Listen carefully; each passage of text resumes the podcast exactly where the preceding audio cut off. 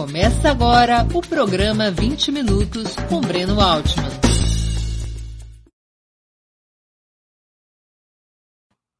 Bom dia! Hoje é 26 de julho de 2021. Está começando mais uma edição do programa 20 Minutos. Nossa convidada é Monique Prada, ex-trabalhadora sexual e escritora, autora do livro Puta Feminista ela também foi uma das fundadoras da Central Única de Trabalhadores e Trabalhadoras Sexuais, a CUTS. Também faz parte do grupo assessor da Sociedade Civil da ONU Mulheres no Brasil. Antes de começar a conversa, gostaria de pedir que façam uma assinatura solidária de Opera Mundi em nosso site ou se tornem membros pagantes de nosso canal no YouTube. A imprensa independente precisa de tua ajuda para se sustentar e se desenvolver. Também peço que curtam e compartilhem este vídeo, além de ativarem o sininho do canal. São ações que ampliam nossa audiência e nossa receita publicitária. Nossos espectadores e nossas espectadoras também poderão fazer perguntas à convidada nas áreas de bate-papo das plataformas. Quem as fizer no canal de Ópera Mundi no YouTube, peço que contribuam, se puderem, com o Super Chat ou o Super Sticker. Bom dia, Monique. Uma honra ter sua presença no 20 Minutos. Obrigado por aceitar nosso convite. Bom dia, Breno. Eu que agradeço o convite. Para mim é muito é uma honra estar aqui com vocês. Monique, como é que a reflexão feminista entrou na tua vida? De alguma maneira, isso colocou em questão tua atividade como trabalhadora sexual? Então, Breno, uh, eu já exerci o trabalho sexual há alguns anos. Na verdade, eu comecei aos 19 anos, depois parei por um bom tempo e voltei aos 36. Muito mais madura e, e pensando em muitas coisas. Então, em determinado ponto eu resolvi pensar sobre o feminismo, né? Eu comecei a, a, a no Twitter conhecer muitos ativistas de partido de esquerda e muitas feministas. Então eu comecei a pensar onde é que eu me encaixava no feminismo, onde é que eu me encaixava no feminismo como trabalhadora sexual. E comecei minhas leituras sobre feminismo a partir do, do site, do portal da Marcha Mundial de Mulheres eu tinha muitas amigas na marcha e pareceu bem interessante. A questão sobre daí o feminismo era um pouco isso, tá? O, todo o conteúdo da marcha é muito interessante. Uh, nós fechamos em muitos aspectos, né? em muitos aspectos as minhas ideias são similares, mas enquanto eu, eu me colocava como trabalhadora sexual e começava a ler sobre prostituição no site da marcha, aquilo não me contemplava porque me colocava numa, numa condição de uma pessoa sem condições de, de pensar e, e de escolher. Então, comecei a pesquisar em, outros, em outras plataformas, outras leituras, outras trabalhadoras sexuais que também se diziam feministas. Nesse, nesse período de começo de leitura, eu não me dizia feminista, estava tava gatinhando ali. Né? Depois tive contato com o próprio movimento, e comecei a entender que o que elas faziam lá dentro era feminismo, mesmo que elas não se identificassem como. Quando você diz um movimento, já era um movimento historicamente impulsionado pela Graciela Leite? Sim, o movimento de prostitutas ele nasce em 1970 na França, né?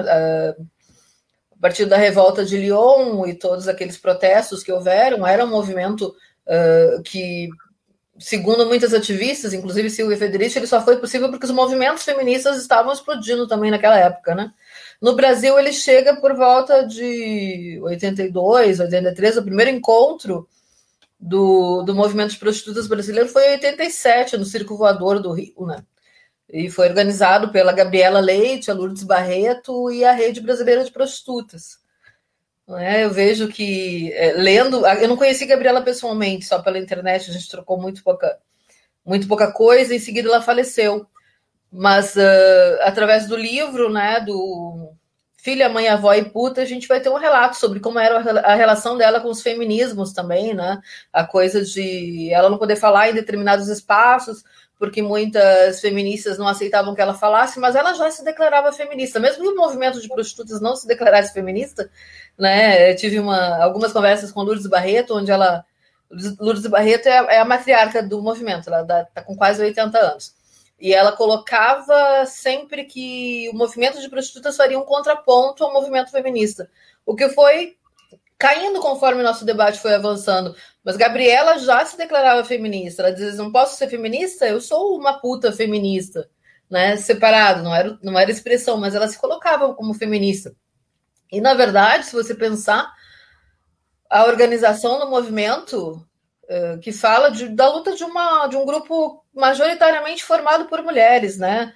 Por questões que a gente conhece, desigualdade de gênero, uh, distribuição financeira entre os gêneros também não é igual.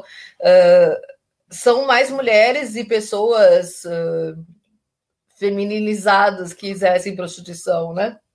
Mulheres cis, trans, travestis, pessoas homossexuais, enfim, que acabam exercendo a prostituição muitas vezes, no caso das travestis, é um dado da ANTRA, mais de 90% das travestis e mulheres trans acabam indo para a prostituição por falta de de espaço no mercado formal de trabalho. Então, é um, é um grupo formado majoritariamente por mulheres, fazendo um movimento que não há como ele não ser uh, classificado como um movimento feminista.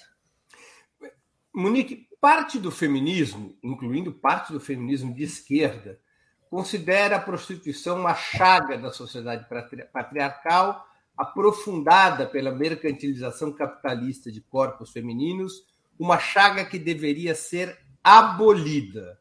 Você concorda com esse ponto de vista? Eu considero uma utopia válida, muito válida a abolição da prostituição. Eu não considero viável. Nem tudo que é válido é viável. Principalmente em tempos de ruptura com direitos trabalhistas, de muita recessão, de queda, no, de, de, aumento dos níveis de desemprego. Durante a pandemia, saíram várias reportagens de mulheres que né, perdendo seus empregos e foram para a prostituição, onde também estão ganhando pouco. Quer dizer, é uma utopia válida, mas que acaba virando uma distopia, porque não, não existe como a ideia de acabar com a prostituição, acabando com a demanda, é uma ideia tola. A demanda jamais acabará. O que pode acabar com, acabar com a prostituição é que as mulheres não precisem mais uh, desse dinheiro e tenham outras oportunidades, enfim. Mesmo assim, a ideia de acabar é bem, bem complexo. Vários, então, vários... eu não acredito no, no, no, em, em, banir a prostituição a partir de leis. E isso não vai funcionar. O que acontece é que as mulheres que precisam exercer esse trabalho acabam sendo cada vez mais estigmatizadas e jogadas para o limbo, né? E se escondendo, enfim.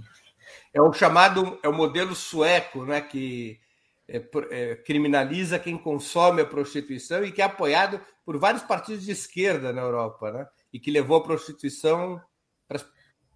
para... É, é, apoiado pela bancada evangélica aqui no Brasil. A gente tem esse é, um, um projeto de lei similar tramitando, que é o PL 377-11, apresentado pelo deputado pastor João Campos, que eu não tenho certeza do partido por onde ele anda agora, mas quando ele apresentou, ele era PSD. Acho que PSD. E ele se sustenta justamente em argumentos, entre aspas, feministas. Ele cita esse, esse modelo como um modelo defendido por feministas ao redor do mundo. É, é interessante, né? O pastor João Campos é o mesmo deputado que criou a proposta do, do projeto chamado, que a gente chama vulgarmente de cura gay, eu não lembro o número dele. Mas então, sim, parece que esquerda e, extrema-direita se unem nessa ideia, né? Qual a questão quando a gente pensa no modelo sueco? Quando, é, e sempre vou falar de modelo sueco e não modelo nórdico. As pessoas falam em modelo nórdico, mas todos os países nórdicos, cada um tem um modelo e nem todos têm, aplicam um modelo abolicionista. A Noruega está discutindo acabar com esse modelo, inclusive. Uh, quando esse modelo foi implantado na Suécia, isso foi em 1959. A França, inclusive, a França, inclusive, está aderindo ao modelo sueco. Né? A França aderiu a esse modelo faz cerca de quatro anos. Uhum. E já existem vários dossiês do STRAS, o Sindicato Francês de Prostitutas, falando dos efeitos né, desse modelo em cima das trabalhadoras sexuais. Conte para nós como é que é esse modelo e quais são os efeitos sobre as trabalhadoras sexuais?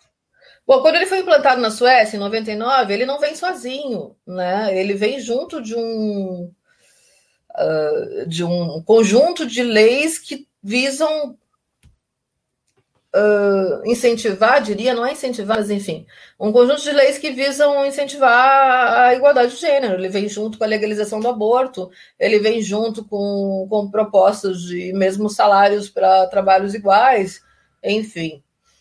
Então, ele parece ali fazer algum sentido. No fim das contas, ele acaba não fazendo muito sentido. Porque hoje a gente está em 2021 e ainda existem prostitutas na Suécia, e não só prostitutas, mas como prostitutas organizadas. O que, que acontece com a lei sueca implantada na Suécia? É, as mulheres que são que, que, se constata que elas exercem esse trabalho, vê que é, um, é uma lei que deveria criminalizar os clientes, o que Bom, a meu ver, é uma, um absurdo. Mas, enfim, para você conseguir encontrar os clientes de prostituição que estão infringindo a lei, você precisa perseguir mulheres, você precisa vigiar mulheres. Né? Isso te dá dificuldades para alugar apartamentos, em casos de suspeita de prostituição. E as trabalhadoras sexuais são, são párias, párias legais lá. Né? O risco de perder a guarda dos filhos é, é constante e, coisas assim. Isso na Suécia, onde ele foi implantado junto com um pacote de leis para promover a igualdade de gênero. No resto do mundo, ele é implantado. A base, da lei, a base da lei é a aplicação de multas e de criminalização forte contra quem busca o, o, o serviço de prostitutas. É Sim, isso? contra quem busca o trabalho sexual. É Olha, ponto quem busca atendimento, né? Agora, como é que você vai provar que uma pessoa buscou atendimento? Como é que você, você vai provar que uma pessoa me pagou, né? Você precisa estar meio perto demais de mim, né? Você precisa estar me vigiando. Uhum. Uh, no resto do mundo, ele é implantado sozinho, sem nenhuma outra. Veja que a, a, o debate sobre aborto e outras questões não estão em pauta quando a gente fala do 377-11 aqui. E nem na França. Na o França. 7/11 chega a ter apoio dos setores da esquerda? Uh, olha, declaradamente não, mas toda vez que uma feminista me diz que apoia o modelo sueco, ela está me dizendo isso. Ela está me dizendo que ela apoia o 377-11, porque é este modelo. É, é uma, uma provocação que a gente tem feito há algum tempo, né? Se você apoia o modelo sueco, então por que você não está militando junto ao pastor João Campos? Porque esse modelo já está em defesa aqui. Não acho difícil de, de ser aprovado nesse contexto. Mas acredito que as pessoas, as, as, feministas, inclusive, deveriam pensar sobre né, a viabilidade de apoiar um, um projeto de lei que foi apresentado pela bancada fundamentalista em 2011 e segue tramitando, ele foi desarquivado ano passado. Uhum. Você acha que esta postura de certos setores feministas de uh, buscar a abolição da prostituição tem a ver com uma leitura do que é a sociedade patriarcal ou também tem um componente de moralismo? Tem certamente um componente de moralismo, tá? É, se a gente pensar que prostituição e matrimônio são relações complementares e não relações opostas, e a gente perceber que não existe uma luta declarada contra o matrimônio por, uh, a ideia do casamento como uma união por amor ela é muito recente para nós. A, a, o casamento surge para unir patrimônio. Por muito tempo, as mulheres não tinham direito sequer a ter um CPF próprio, por muito tempo. Quer dizer, eu faço parte da primeira geração, com os meus quase 50 anos, da primeira geração de mulheres que pode ter um CPF, uma conta bancária, comprar, comprar imóveis sem assinatura do pai ou marido. Então. Pode tirar o passaporte sem apresentar é, autorização do marido, né? Sim, mas ainda não posso fazer uma laqueadura sem isso. Quer dizer, é, então é, é, impossível não perceber o, o, nível de moralismo quando a gente fala apenas desse trabalho. Esse é o único trabalho de mulheres que precisa ser combatido, sendo que o matrimônio é uma relação complementar, o trabalho sexual, o trabalho doméstico, por exemplo, nós criticamos o trabalho doméstico, mas não vamos né, fazer protestos contra o, a, a PEC das domésticas, que seria absurdo. Mas a gente consegue fazer protestos contra a legalização da prostituição. Eu nem falo do projeto de regulamentação, porque o PL Gabriela Leite tem suas falhas, não são poucas. Mas, mas, mas a, a ideia de legalizar esse trabalho que está acontecendo. Desculpa? Não, não, perdão, eu que te atrapalhei, te interrompi. Não, é contra a ideia de legalizar esse trabalho que está acontecendo. Na sua rua tem prostíbulos, na minha rua tem prostíbulos, é, tem trabalhadoras sexuais, agora com os sites, é, não, não há como fazer um controle disso. Aliás, as leis sobre prostituição mais recentes são de 1942, nem, nem levam em conta a internet. Acho que teve uma modificação no Código Penal muito recente, mas que também não, não levam em conta. A prostituição, finalmente, na tua opinião, é uma violência a ser extirpada da sociedade, ou seja, as, as mulheres que se tornam, se tornam prostitutas o fazem pela ausência absoluta de opções e muitas vezes por uma situação eh, de violência social a, a qual querem fugir, ou é uma opção, a prostituição, uma opção laboral como qualquer outra? A prostituição é uma opção laboral como qualquer outra, mas nenhuma opção laboral no capitalismo é totalmente livre. Acho muito importante pensar nisso, tá? Eu não acredito que alguém escolha de livre, espontânea vontade ficar trocentas horas no McDonald's fritando lanches ou limpando privadas em universidade. Não existe livre escolha no capitalismo.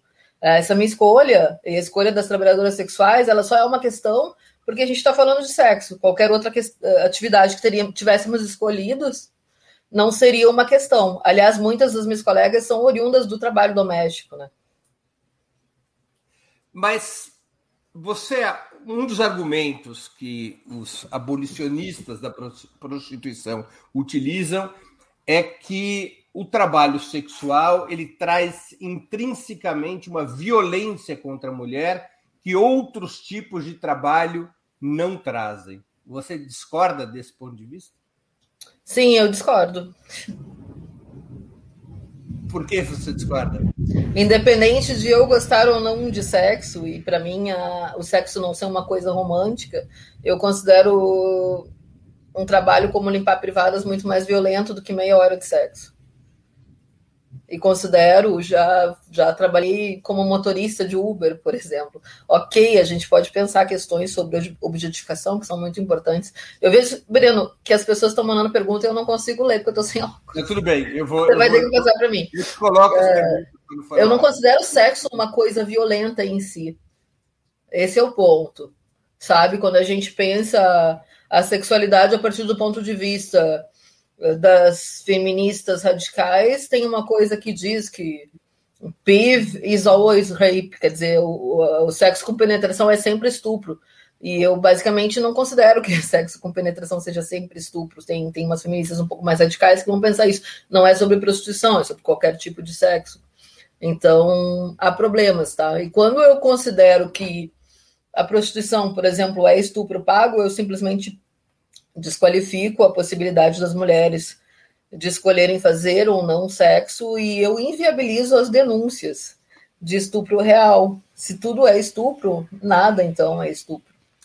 Entendi. Agora, é, é verdade que a fundação da CUTS, da Central Única de Trabalhadores e Trabalhadoras Sexuais, está vinculada, o nome que vocês deram, está vinculado a uma decisão da sua quase homônima CUT, a Central Única dos Trabalhadores, de se colocar contra a luta pela regulamentação do trabalho sexual? Sim, sim. Eu não faço hoje, não faço mais parte da CUTS, tá? Eu sou uma ah, das fundadoras e te digo que sou. Uh, fui eu quem propôs esse nome, fui eu que batalhei por esse nome e, e os meus, as minhas colegas, companheiras de fundação, entenderam a importância disso. Por quê? Porque em 2013, meses depois do falecimento da Gabriela Leite, as mulheres da CUT lançaram uma nota se, se posicionando contra o PL Gabriela Leite e se posicionando contra a prostituição como um trabalho. E eu entendo que, bom, então vamos fundar uma, uma, uma central alternativa. Se vocês dizem que não somos trabalhadoras, e trabalhadores, porque existem homens que fazem trabalho sexual, nós vamos fundar uma central que pense o trabalho sexual como um trabalho. Foi uma provocação mesmo. Agora, a CUT, uh, por exemplo, de Campinas, não, não tem essa questão com o trabalho sexual. As mulheres, a Associação Mulheres Guerreiras de Campinas, ela faz parte já da, da CUT, inclusive a sua sede funciona na sede da CUT, quer dizer, é, é um debate que a CUT precisa retomar em algum momento. O que, que é o projeto Gabriela Leite? Projeto Gabriela Leite é um projeto de regulamentação da prostituição que foi criado pelo gabinete de John Willis junto com a Rede Brasileira de Prostitutas.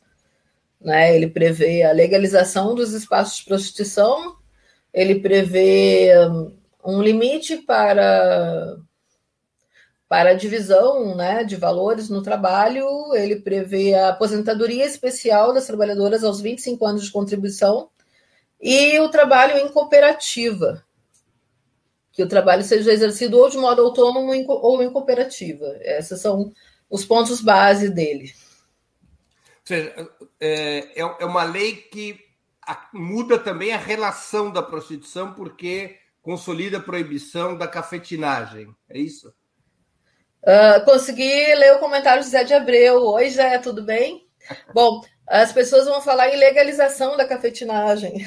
E eu até posso concordar que a gente está falando disso, a legalização das casas. Né? Eu, muito pouco tempo, trabalhei em casa, mas eu tenho certeza que trabalhar nas ruas é muito mais complexo que trabalhar dentro de uma casa com segurança e e condição perfeita para você fazer esse trabalho. Tá? O que, que o PL traz? O PL traz condições de cobrar das casas os valores devidos. Hoje não existe essa condição legal. E eu considero esse o ponto mais positivo do, do projeto, do projeto de lei. Ele está arquivado, tá? Ele não será desarquivado. Tem uma, uma proposta do gabinete da Fernanda Melchiona de tocar nisso, e uh, rediscutir esse projeto e pensar, mas com a pandemia isso tudo ficou, ficou parado, né? Algum partido apoia o projeto Gabriela Leite? partido, partido, não. Não. É uma discussão tensa mesmo no. Ou seja, não tem o apoio nem da esquerda esse projeto. Na verdade, ele não tem apoio integral nem do movimento. Né? Eu considero que ele foi. É, é, é respeitável porque foi criado junto com a Rede Brasileira de Prostitutas, mas ele não foi discutido amplamente com as trabalhadoras, é, mesmo da rede.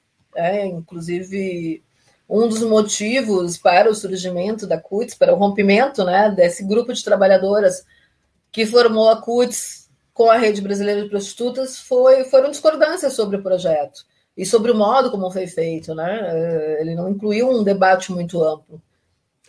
Você, você... Na verdade, nada incluiu um debate muito amplo na rede brasileira de prostitutas. Além do método, você é contra algum aspecto do projeto Gabriela Leite? Quais são as polêmicas nesse projeto? É, bom, a grande coisa ali é que a gente tinha uma única chance de apresentar um projeto. Eu não fazia parte do movimento organizado quando ele foi uh, construído, mas era uma única chance de apresentar um projeto que precisaria ter sido feito com muito mais carinho, muito mais cuidado. Uh, ele consiste em, em, quatro páginas mal escritas.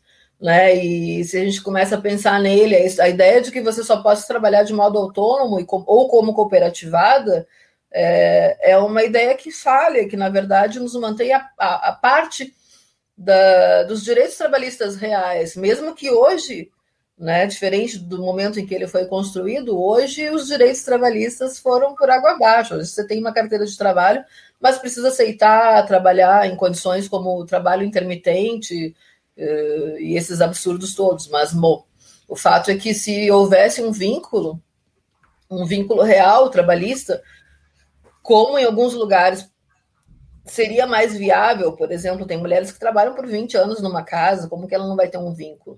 Uh, se teria direito a férias, a 13 terceiro, a essas coisas todas. Precisaria ser melhor elaborado. Ele foi, enfim, uma única chance para apresentar e apresenta um projeto que tem vários pontos para ser criticado, né? A ideia de que trabalho como cooperativa é...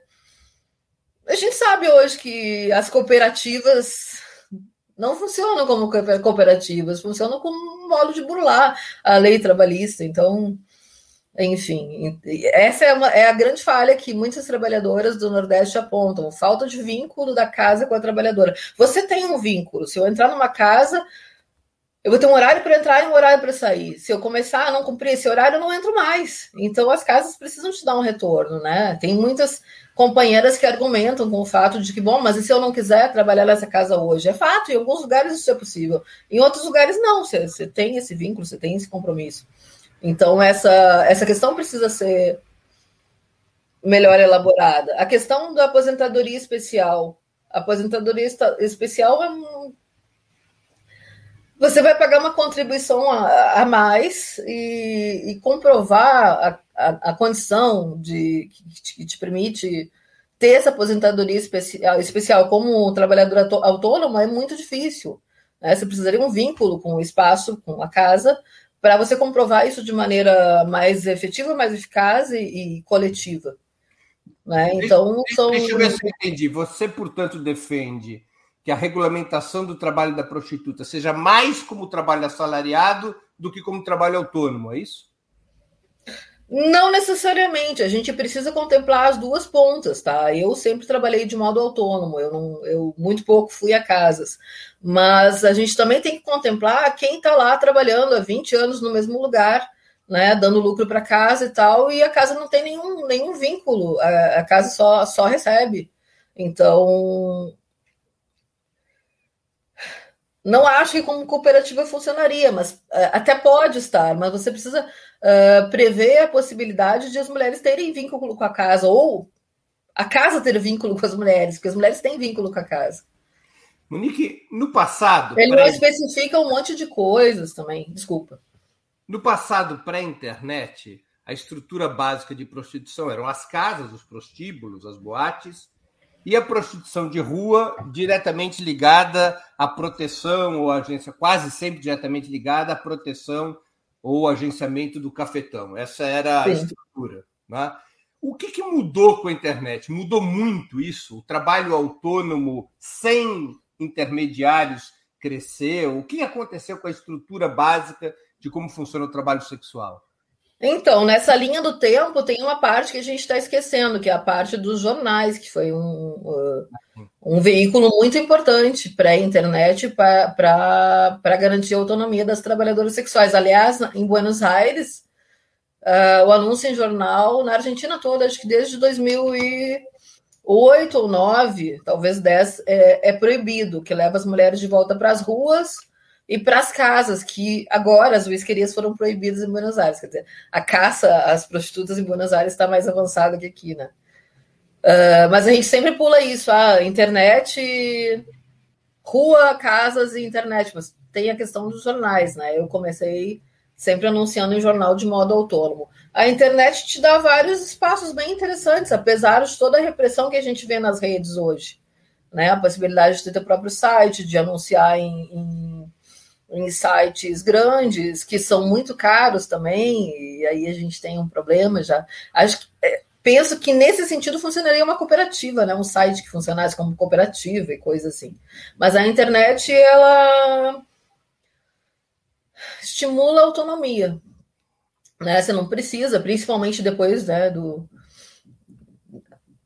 com os jornais, os celulares, a gente já tem uma autonomia. Com a internet, você pode trabalhar de modo totalmente autônomo, pensando que existem riscos, porque é um trabalho que você faz escondido, né? Que aí você tem que cuidar muito das suas redes sociais para ninguém saber de nada, e pensando na, na, atual repressão ao trabalho sexual na internet, né? Ah, a gente teve implantadas, e aí não são mundialmente implantadas, né? Mas funcionam mundialmente as leis FOSTA e SESTA, implantadas no governo Trump, que são leis de combate ao, em tese, tráfico de pessoas na internet. Na verdade, são leis que permitem uma vigilância maior aos usuários de internet, não apenas às trabalhadoras sexuais, mas que realmente inviabilizaram muito do trabalho das, das mulheres na, nas redes, assim. Os banimentos no Instagram, a dificuldade de navegar no Facebook, e ainda tem o Twitter que é um pouco menos uh, vigiado, mas nem tão menos. A minha conta foi banida faz uns faz quatro anos já, quase cinco, por conta de uma gravura de um evento que eu fiz pelo Sesc. Eu usei como capa e minha conta foi imediatamente banida no Twitter. Quer dizer, o uso da, da internet estimula a autonomia, mas está sendo muito mais vigiado hoje do que anos atrás. E o combate à autonomia leva a prostituição para uma situação de, de maior vulnerabilidade, de maior opressão? É, é, não diria que isso seja exatamente um combate à autonomia. Isso, é, essas leis são implantadas para que se possa vigiar todas as pessoas, não são leis que prejudicam apenas as prostitutas, claro. são leis que te prejudicam, que prejudicam. São leis de vigilância na internet. E sim, sim, é, combater a autonomia das, das trabalhadoras sexuais é, é um risco. Entendi. Tem aqui algumas perguntas é, sobre o tema da, da violência do trabalho sexual um dos elementos que, que sempre é citado é o fato da trabalhadora sexual não poder escolher o seu parceiro. Tem aqui a pergunta da Paula Simone. Uma prostituta pode escolher o parceiro do momento ou não? Uma prostituta pode negar-se a determinados atos solicitados ou não? Olha, negar-se a serviços solicitados, eu penso que sempre mas eu também sei que eu estou navegando no capitalismo. Então eu não vou te dizer que muitas vezes não atendi a pessoas com quem eu preferia não estar. É, uma manicure pode recusar um, uma, um trabalho. É, eu, se fala que o, o, modo que eu coloco as coisas é romântico, eu considero romântica essa ideia de que uma trabalhadora em qualquer área possa recusar clientes. Isso é romântico, né? Isso é coisa de quem às vezes tem uma condição financeira que não atinge as pessoas que exercem meu trabalho, nem as pessoas que limpam casas, nem as pessoas que varrem ruas. As escolhas no capitalismo elas são limitadas pela tua condição financeira. Né? Em meses em que meu rendimento está muito bom, estava, né? Porque eu, e depois eu explico porque eu me coloco como ex-prostituta. Em meses em que meu rendimento está muito bom, eu posso recusar quem eu quiser. Em meses que meu rendimento está ruim, bom, então é romântica essa ideia de que algum trabalhador pode recusar, um motorista de Uber pode recusar passageiros? Não pode. Ao mesmo tempo, quando você tem já um tempo de trabalho e tem uma comunidade organizada e sabe quem é quem, por exemplo, se estou trabalhando em... a maior parte do meu trabalho eu fiz em São Paulo. E a gente tem, a gente tinha grupos de, de Facebook antes do WhatsApp para falar dos maus clientes e tal. Fora do Brasil tem alguns grupos, tem um aplicativo, inclusive, Ugly Mugs, na Inglaterra, que ele cadastra, assim como o GP Guia e os fóruns de avaliação de serviços de trabalhadoras sexuais existem para os contratantes, para as mulheres também existem esses fóruns onde a gente pode trocar ideias sobre os clientes. Mas a ideia de que você vai recusar tantos clientes e tal, ela, ela é uma ideia romântica, que ela não bate com o trabalho. Aí a gente tem que pensar se a gente está falando de romance ou trabalho. A Silvia Frederici diz que dos três trabalhos que a sociedade patriarcal condena as mulheres, o trabalho sexual foi o primeiro e até o presente momento talvez seja o único que passou a ser remunerado. Ela fala Sim. do trabalho doméstico, ela fala do trabalho da atividade sexual, ela fala do trabalho de cuidadora. Sim, sim. É, o modo como ela fala e coloca que isso é uma maneira. Falando de modo muito, muito, muito amplo, muito aberto, é uma maneira de, de, de romper com o patriarcado, você pôr preço no seu próprio serviço. Né? A Silvia é uma ativista pelos direitos e salário, de, salário por trabalho doméstico, não o trabalho das domésticas, mas o trabalho das mulheres né, em casa. Talvez as pessoas que estão aqui nos ouvindo, e mesmo as mulheres, mas talvez principalmente os homens, não se deem conta da quantidade imensa, estúpida, brutal de trabalho que é tomada das mulheres nessa sociedade. Né? No, no todo 8 de março tem aquele, aquela ideia de que a gente pode fazer um paro mundial. Não temos tido sucesso, porque um dia de paro mundial talvez nos pusesse em condição de negociar uma série de coisas, como a redução da violência e salários iguais um único dia em que nenhuma mulher trabalhe, esse mundo vem abaixo. Né? Então, as prostitutas, quando põem um preço no seu trabalho que precisa ser tomado de graça, a sociedade considera que tem que ser tomado de graça, elas de certo modo, estão é, batendo de frente com o patriarcado. Você acha que a base de um suposto moralismo que perpassa, inclusive, em movimentos feministas, é a romantização do sexo? Faz, faz muito sentido. Não esquecendo que a prostituição, ou o meio prostitucional, também é um meio extremamente conservador. Os homens que nos contratam são pessoas conservadoras, muitas, muitas prostitutas são conservadoras, então a gente fala do conservadorismo, mas ele permeia todos os espaços da sociedade. Né? Não só as pessoas que romantizam o sexo a esse ponto. É interessante é, que. Ou, ou são mulheres ou são homens fingindo que não contratam, né? Mas é isso, não, só faria sexo se tivesse sentimento. Uh, a gente já tem hoje um debate sobre outros modos de relacionamento, sobre a não monogamia, e que, que, que, livra um pouco né, o sexo dessa aura tão romântica e tão irreal. É, porque é, muitas vezes quando você, quando esse teu argumento é colocado é, de que o trabalho de uma prostituta e o trabalho de uma motorista de Uber tem as mesmas, é, os mesmos limites ditados pelo capitalismo, do ponto de vista racional, eu muitas vezes vejo as pessoas concordando. Mas aí vem o argumento, não, mas o sexo, no, no sexo está uma violência de outro tipo. No sexo está uma condição diferente. Você acha que não existe essa condição diferente no trabalho sexual? Bom, ela existe, tanto que são mais mulheres que homens que exercem o trabalho sexual. Né? No entanto, eh, eu prefiro, justamente porque existe, eu prefiro o trabalho sexual do que dirigir como Uber. São duas experiências que eu tive bem pesadas, né? De, de, jornadas excessivas e coisas assim. Alguém colocou sobre as crianças do Nordeste e tal.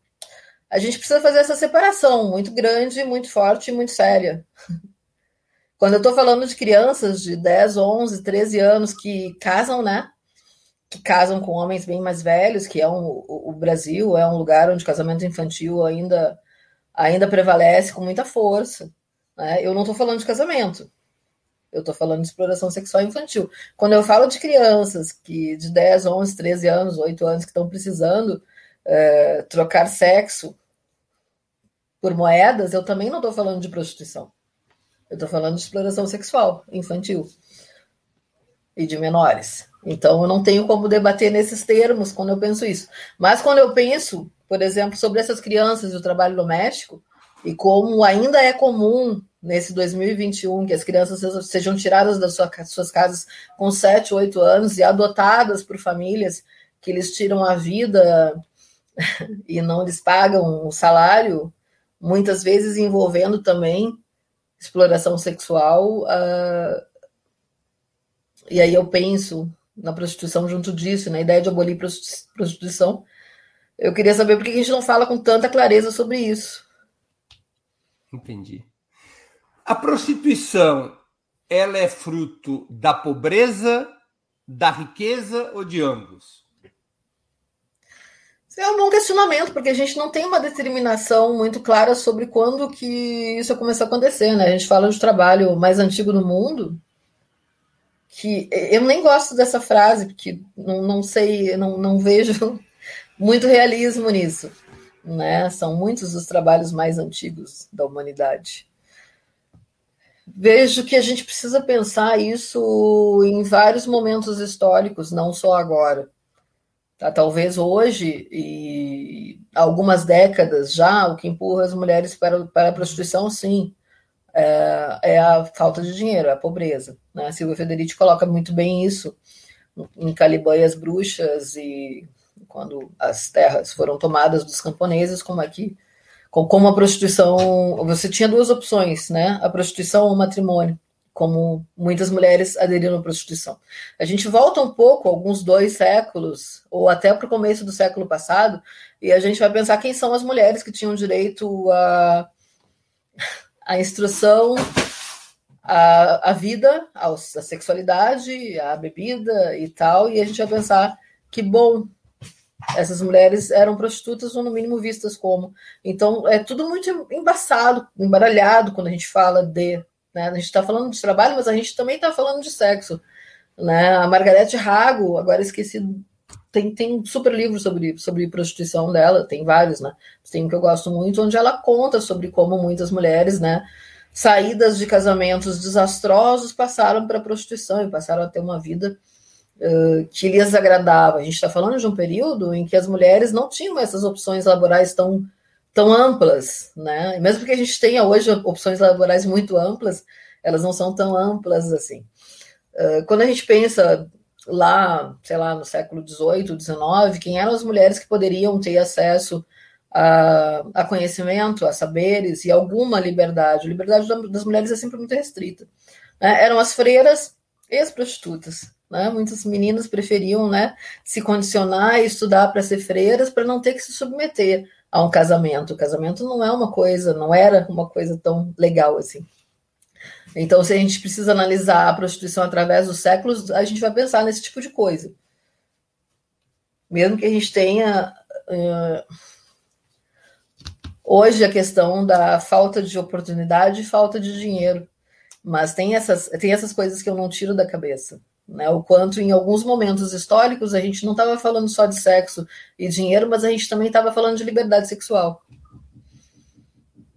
Você, no seu livro, aliás, um livro que eu recomendaria a todos os nossos espectadores, Puta Feminista, você diz que é, as prostitutas é, você, como trabalhadora sexual, e, e as prostitutas, de maneira geral, estão prestando um serviço.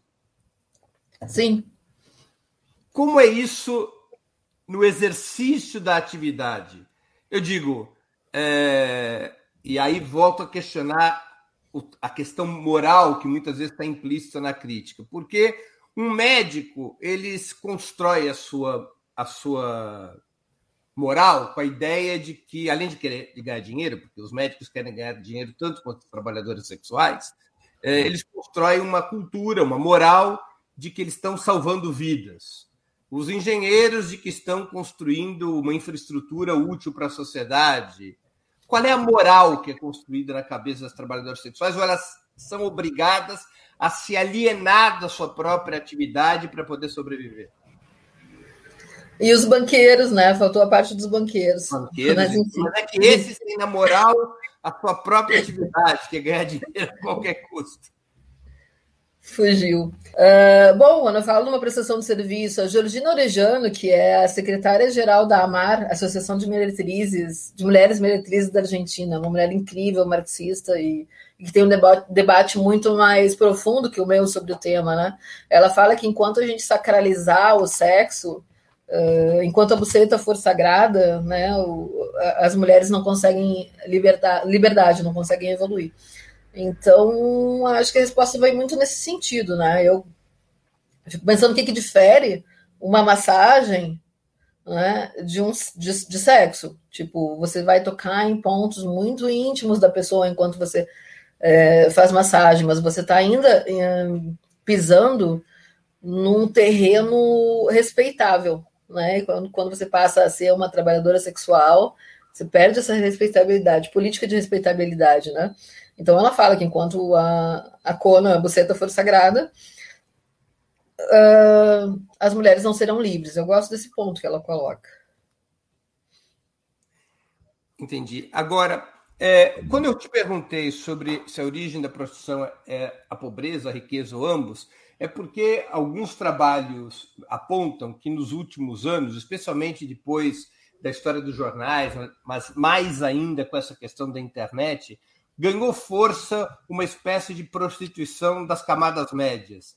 Sim. Seja, mulheres que não necessariamente vêm de famílias muito pobres, ao contrário, vêm de famílias remediadas ou até é, de, alguma, de algum poder aquisitivo, mas que vêm na prostituição, às vezes uma libertação do seu cotidiano e muitas vezes a possibilidade de ganhar um dinheiro impensável numa, numa outra atividade.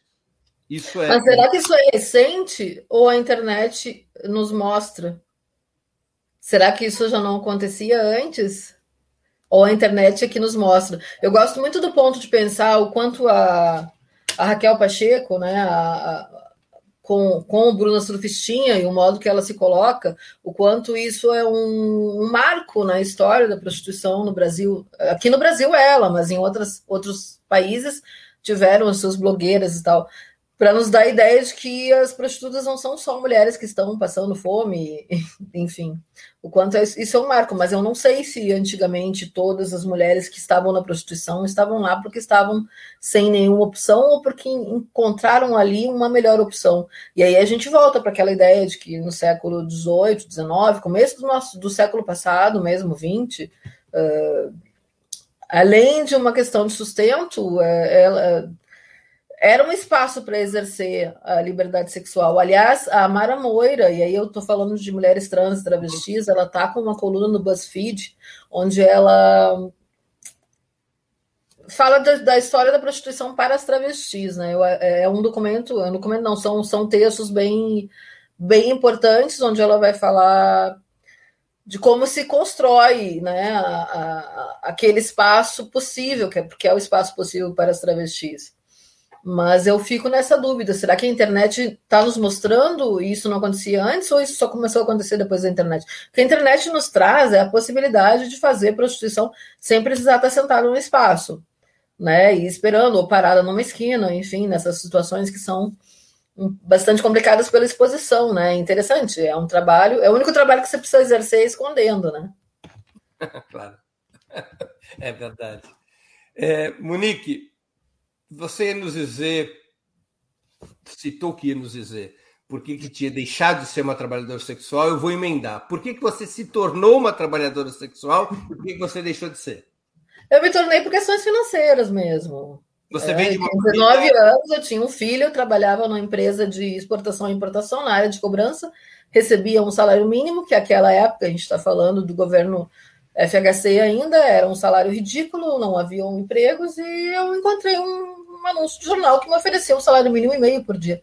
Então, eu fui lá, conheci a moça e realmente cumpria esse salário mínimo e meio por dia.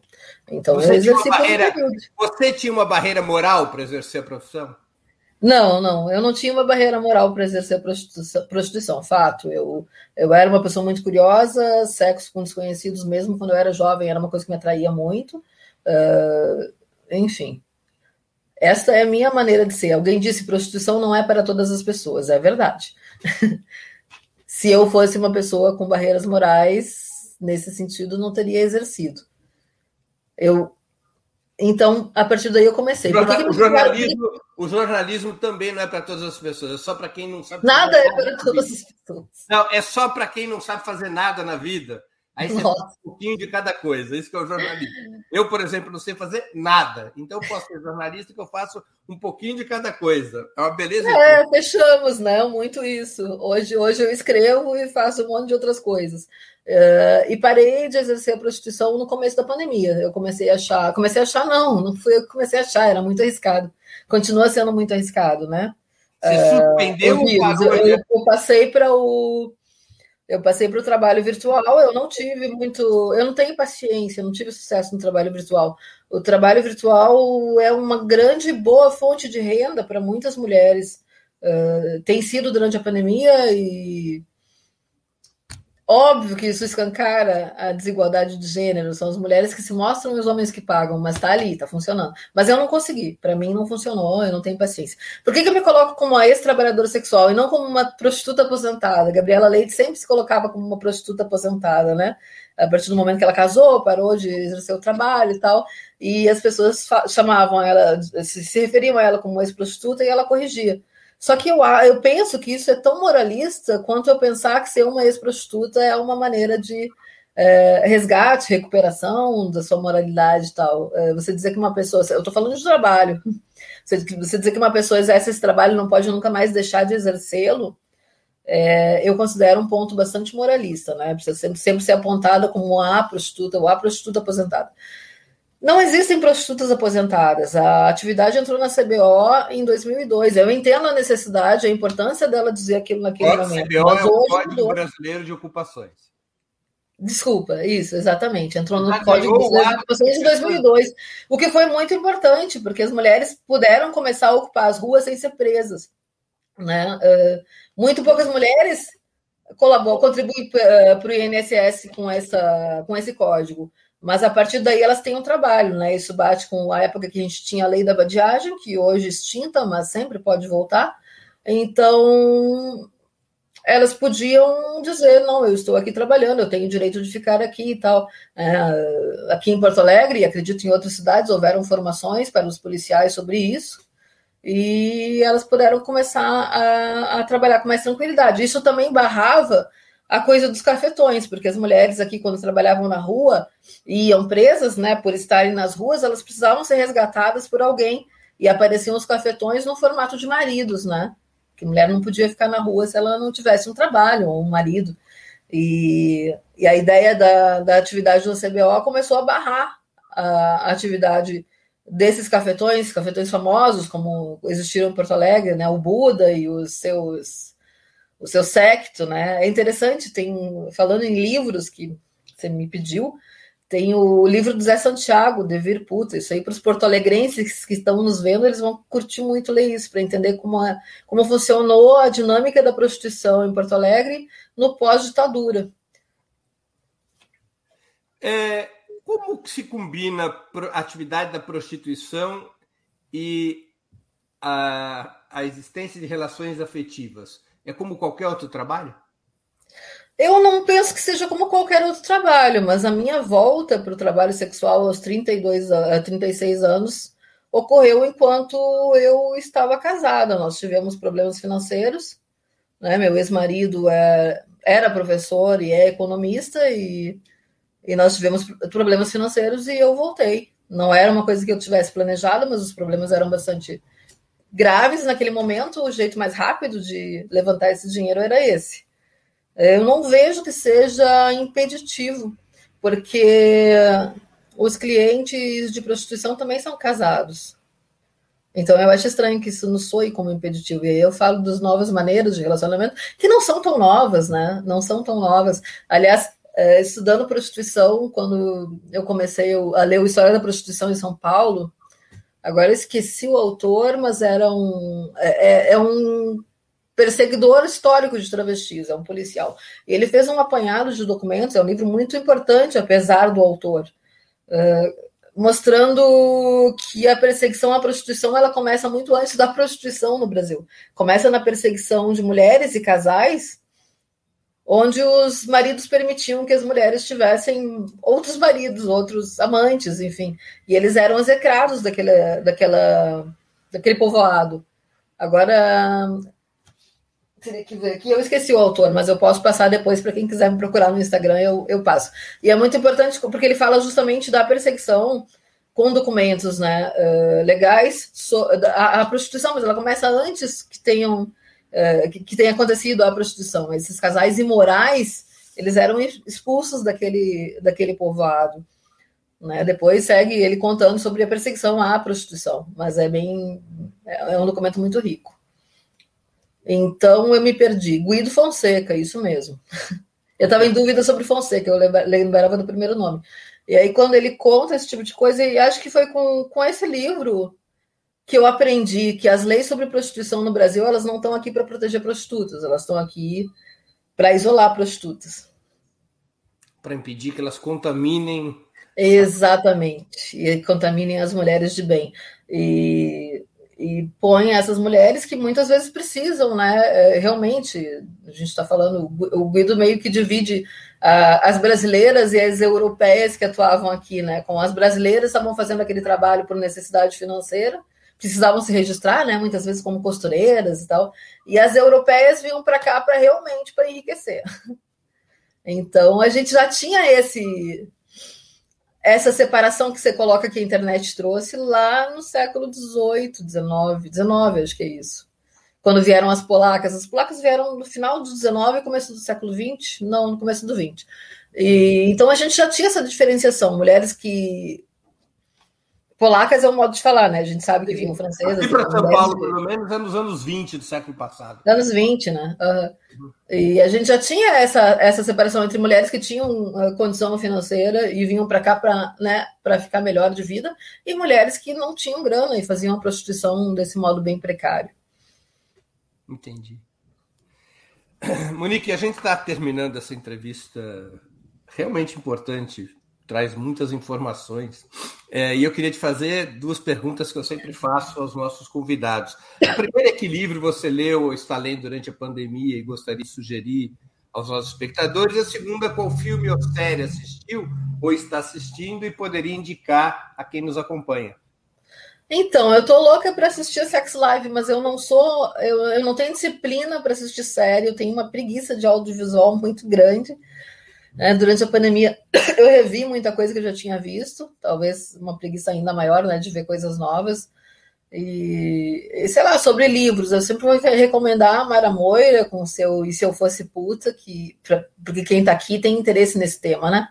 E ele é basicamente um diário sobre a rotina dela como prostituta no Jardim Itatinga. O Jardim Itatinga é o maior bairro de prostituição a céu aberto da América Latina, né? Ele foi criado durante a ditadura Cidade. através da expulsão das putas de Campinas para aquele canto.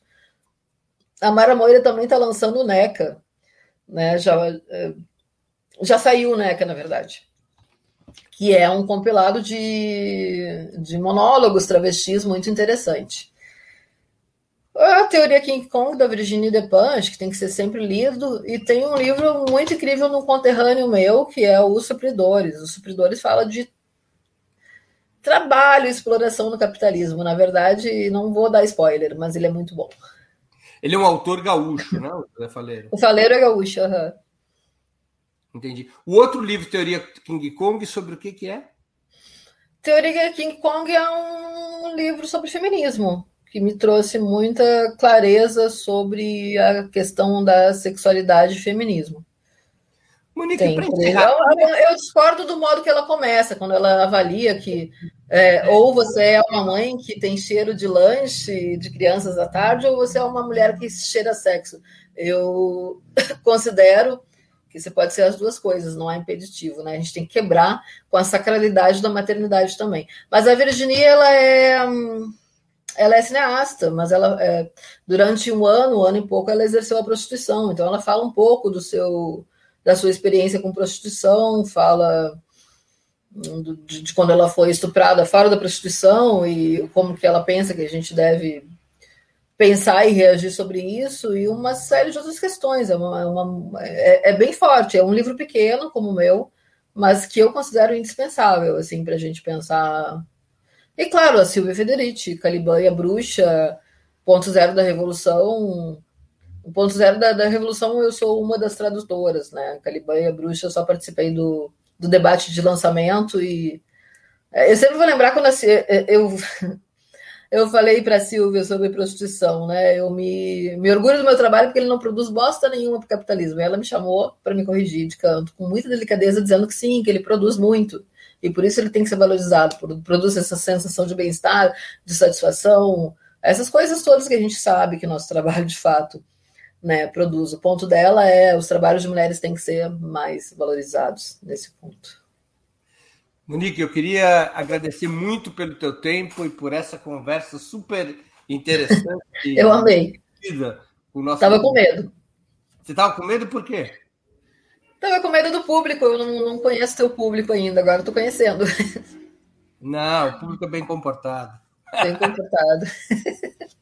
Monique, obrigado pela oportunidade que você deu ao nosso público e a mim mesmo de conhecer melhor um tema que, inclusive, para a esquerda brasileira é um tema tratado com muito moralismo, muito preconceito e muito tabu. Nós vamos romper com isso, né? A homossexualidade era um tema complicado também para a esquerda e já não é. Acredito que a gente pode romper com isso. Obrigado, viu? Muito obrigado pela chance. Obrigada, Breno, pelo espaço. Encerramos assim mais uma edição do programa 20 Minutos. Nossa convidada foi Monique Prada ex-trabalhadora sexual e escritora, autora do livro Puta Feminista. Nós voltaremos a nos ver amanhã, 27 de julho, às 11 horas da manhã, com o 20 Minutos Análise. O tema: O republicanismo serve à esquerda? Nós vamos falar de polêmicas como fundo eleitoral de 5,7 bilhões de reais, a nomeação do Procurador-Geral da República e o incêndio da estátua do Borba Gato. Até lá, obrigado pela audiência e um grande abraço. Para assistir novamente esse programa e a outras edições dos programas 20 Minutos, se inscreva no canal do Opera Mundi no YouTube. Curta e compartilhe nossos vídeos. Deixe seus comentários. O jornalismo de Ópera Mundi é mantido com o seu apoio. Faça uma assinatura solidária em www.operamundi.com.br. Com um pequeno valor mensal, você nos ajuda no desenvolvimento de um jornalismo independente e de qualidade. Obrigado pela audiência e até a próxima.